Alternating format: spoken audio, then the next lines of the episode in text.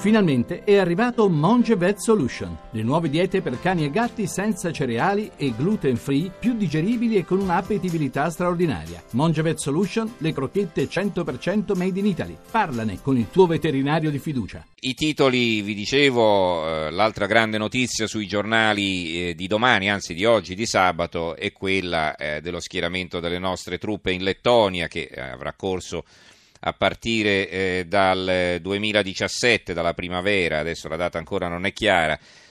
La stampa, riprendiamo dalla stampa che era il giornale che aveva lo scoop, soldati italiani in Lettonia, duello Obama-Putin, la Pinotti conferma lo schieramento dei nostri uomini con l'alleanza, l'opposizione, due punti, ci portano in guerra. La Casa Bianca, così Roma rafforza la Nato, è un servizio dell'inviato a New York Paolo Mastrolilli. Il quotidiano nazionale, giorno della nazione, il resto del Carlino, missione NATO, Italia in campo, l'ira di Mosca, soldati in Lettonia, parla Sergio Romano, grave errore il pressing sul confine orientale. L'avvenire, militari italiani all'est e polemica, no russo, missione NATO con 140 nostri soldati in Lettonia, proteste di Lega e Movimento 5 Stelle, in realtà hanno protestato tutti. Il PD non ha detto nulla, ma insomma è il partito di governo, non si sono azzardati a difendere questa scelta politica, ma eh, indubbiamente l'imbarazzo è grande un po' in tutto il Parlamento. Allora il giornale, campagna di Russia, l'apertura, nostri soldati contro Putin, Renzi suicida l'Italia, la Nato apre il fronte a est, ennesimo colpo all'economia. Il fatto quotidiano. I soldati italiani in Lettonia, la strana guerra Putin-Renzi e si vede eh, così uno scheletro con l'elmetto in mezzo alla neve, la vignetta di Vauro, soldati italiani in Russia dal 2017, lo scheletro che dice veramente ci siamo già dal 1942. Libero, eh, che idiozia mandare soldati contro Putin, il nemico non è la Russia, è un commento di eh, Fausto Carioti. Poi eh, ancora il manifesto, il manifesto dedica molto spazio all'argomento, chiedo scusa, Gelidi venti baltici sul governo, questo è il titolo della notizia. E poi l'alleanza contro la coesione europea e Renzi si accoda, il bisogno del nemico. Cosa scrive Piero Bevilacqua? Se il nostro Presidente del Consiglio fosse uno statista potrebbe sparigliare le carte con una mossa che toglierebbe il sonno a non pochi governi. Il ritiro unilaterale dei nostri soldati, circa 4.500 dai vari teatri di guerra e il disimpegno economico del nostro Stato in spese belliche oltre 29 miliardi di euro nell'anno 2015, circa 80 milioni al giorno, secondo i dati dell'agenzia indipendente Stockholm International Peace Research. Tutto il contrario di quello che sta accadendo con lo schieramento dei paesi NATO ai confini della Russia e con un contingente di nostri militari che andrà in Lettonia. Uno sperpero di denaro pubblico con cui, con cui potremmo organizzare una dignitosa accoglienza dei migranti. Ehm, l'unità L'unità su questo ha solo una vignetta di Staino. Eh, 1140 soldati, in realtà erano 140, gli è scappato uno a Staino nella vignetta, inviati al confine con la Russia, dice uno e l'altro risponde, devono finirla di comprarci alberghi e piscine.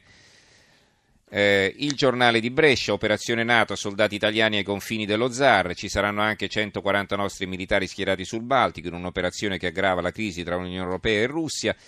Le grandi manovre che irritano Putin, il commento, l'articolo di fondo di Fernando Mezzetti, leggiamo l'attacco.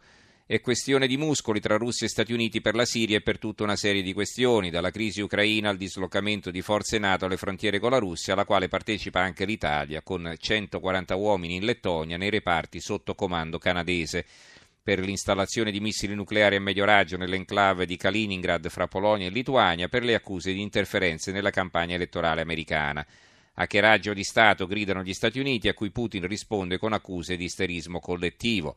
Aggravata dalla silenziosa cyberguerra e dall'ostentato disdegno di Obama che considera Mosca solo potenza regionale, tira brutta aria fra l'Occidente e una Russia tornata a essere giocatore globale.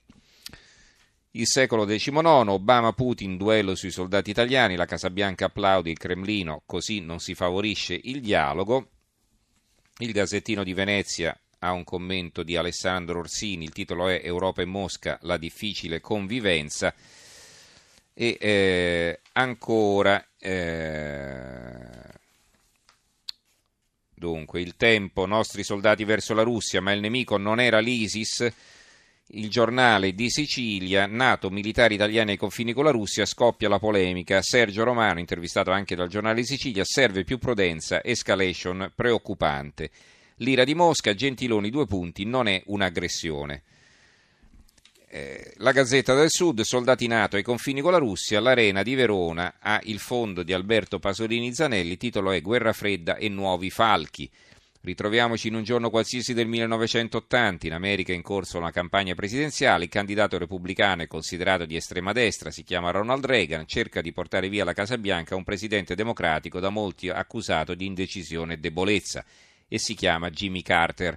L'intero corpo diplomatico americano in Iran è prigioniero tenuto in ostaggio dai rivoluzionari islamici, la tensione con l'Unione Sovietica sta per toccare uno dei vertici dell'intera guerra fredda e una signora riceve indesiderate carezze da un uomo d'affari seduto accanto a lei in aereo che si chiama Donald Trump.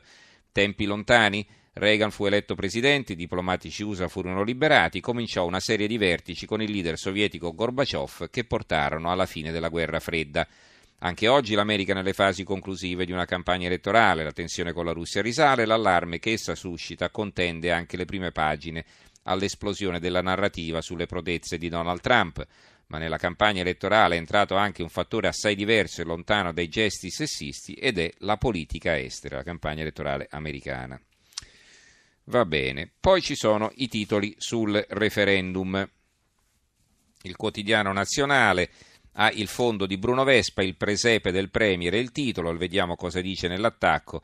La battaglia politica sul referendum sta sovrastando nettamente la discussione sul merito della nuova Costituzione. Il dibattito di queste settimane, più che sull'opportunità o meno di accelerare il processo legislativo e di ridurre i poteri delle regioni sui temi strategici, verte sull'opportunità di mantenere Renzi al governo di mandarlo a casa, anche se non immediatamente. Nella commedia di Edoardo Natale a casa Cupiello, il protagonista vorrebbe che il presepe che sta preparando piacesse al figlio. Quando questi gli risponde di no, lui comincia a fargli offerte di ogni genere e il figlio continua a rispondere di no. Il presepe non gli piace e basta. Il eh, giornale, il referendum è l'ultima bufala sullo spread usato per il sì il fatto quotidiano, la coesione da riforme, ci stiamo tutti sulle palle, e il commento di Antonio Padellaro e poi di eh, Giovanni Maria Flick, ex ministro della giustizia, il DDL Boschi non funziona, ci sono solo pastrocchi. Eh, libero, caro Berlusconi, sul referendum smetti di dire ni, è una lettera aperta di Marcello Pera, forse lo ricorderete, presidente del Senato primo governo Berlusconi nel 92, quando Presidente della Camera fu nominata Irene Pivetti, eh, il manifesto fra sì e no ritorna il Cavalier Tentenna, pressing Letta Lotti, su, pressing su Forza Italia, su eh, Berlusconi. L'unità PSE a fianco del PD per il sì, all'Unione Europea serve un'Italia forte, all'unanimità la Presidenza dei socialisti europei a favore della riforma costituzionale lo storico Salvadori con il no indietro di 30 anni. La Gazzetta del Mezzogiorno, eh, eh, se Emiliano scopre le carte no a Renzi, sì a De Magistris, contrario alla riforma ma senza comizi. Il Gazzettino di Venezia, banche, Atlante spegne l'allarme, nessun rischio se vince il no. Eh, Atlante è il fondo che deve salvare la banca eh, popolare di Veneto Banca e la popolare di Vicenza. E va bene, abbiamo archiviato anche questo tema e vediamo invece cosa scrivono i quotidiani eh, su un altro argomento, I, eh, la Camera Ardente di Dario Fo e più in generale diciamo si continua a parlare di lui. Eh, il giornale eh, Santo Subito Milano perde la testa per Dario Fo, cara sinistra il vero Nobel lo ha vinto Caprotti, scrive Alessandro Salusti nell'articolo di fondo. Articoli di fondo, di commenti su questo argomento ce ne sono diversi, quello di Marco Travaglio da Dario Annino, eh, poi qui abbiamo anche l'articolo del Fatto Quotidiano, Papà Dario viene esaltato da chi lo colpì e lo censurò. Eh, lo smemorato di Repubblica è l'articolo di fondo di Vittorio Feltri, Calabresi scorda papà e eh, invece sul eh, tempo mh, due articoli a confronto, due a fronte uno all'altro, Dario Fo e l'oblio di Calabresi di Pietro De Leo, cioè sul fatto che poi su Repubblica non hanno messo tanto in evidenza eh, insomma, eh, le simpatie che mostrò a suo tempo Dario Fo eh, nei confronti diciamo di, di, coloro che poi erano rimasti coinvolti nell'omicidio Calabresi e prima ancora quello che disse proprio a proposito di Calabresi, il famoso manifesto firmato, eccetera. Marcello Veneziani celebrato dal palazzo che odiava, un altro commento. Andrea Romano, la scomparsa di Dario Fo e le due idee dell'Italia, questo lo leggiamo sull'unità e a questo proposito mi fa piacere eh, così correggere quel che avevo detto ieri, ma non, non, che avessi sbagliato, in effetti la prima pagina dell'unità che mi era arrivata non aveva neanche una riga sulla morte di Dario Fo, eh, la qual cosa mi aveva molto meravigliato, ma la stessa meraviglia eh, eh si è manifestata per esempio a Linea Notte, eh, la rassegna stampa di Rai 3, perché anche loro avevano ricevuto la stessa prima pagina. In realtà non c'era nulla in prima pagina perché? Perché loro avevano fatto una seconda copertina che però non hanno mandato poi alle varie rassegne stampe, quindi non hanno mandata neanche a noi, una seconda copertina nella quale appunto celebravano Dario Fo con richiami a diversi articoli all'interno e quindi diciamo eh, non è che fosse stata dimenticata la notizia, non poteva essere, mi sembrava strano, ma non ero riuscito a darmi una risposta. Va bene, Abbiamo ancora un minuto per qualche altra notizia, eh, le prendiamo eh, dal... Intanto vi vorrei leggere, vediamo se faccio in tempo, facciamo sì, chiudiamo con questo, con l'appunto di Filippo Facci sul libro L'iPhone è razzista. La bufala del questionario britannico razzista, quello che cioè divideva in italiano, italiano napoletano, italiano siciliano, ha ingannato quasi tutti i giornali, ma poi nessuno ha fatto marcia indietro. Non rovinarmi questa bella storia con la verità è il detto nelle redazioni. Gli inglesi si sono ufficialmente scusati, in realtà ci hanno semplicemente liquidato, hanno altro per la testa, ma il loro criterio in compenso resta valido con tutto il resto del mondo, ossia l'individuazione non tanto della nazionalità quanto della prima lingua parlata da uno studente. Nel sud Italia, dati Istat, solo il 38,8% parla italiano in casa, gli altri preferiscono il dialetto e il più diffuso sono il napoletano, il siciliano e il sardo. Fine del dramma. Era una forma di tutela, una forma, un'informazione in più sullo studente, sulla lingua e non sull'etnia. Allo stesso modo il questionario inglese divide il tedesco in quattro tipi, il cinese in sei, l'arabo in sette, ciò senza contare i vari tipi di inglese. Un criterio internazionale, ma ci siamo lamentati solo noi che siamo dei complessati. Va bene, ci fermiamo qui con la lettura dei giornali. Ringrazio Gianni Grimaldi che ha curato la regia, Daniele Di Noi alla parte tecnica, Giorgia Allegretti, Carmelo Lazzaro e Giovanni Sperandeo in redazione.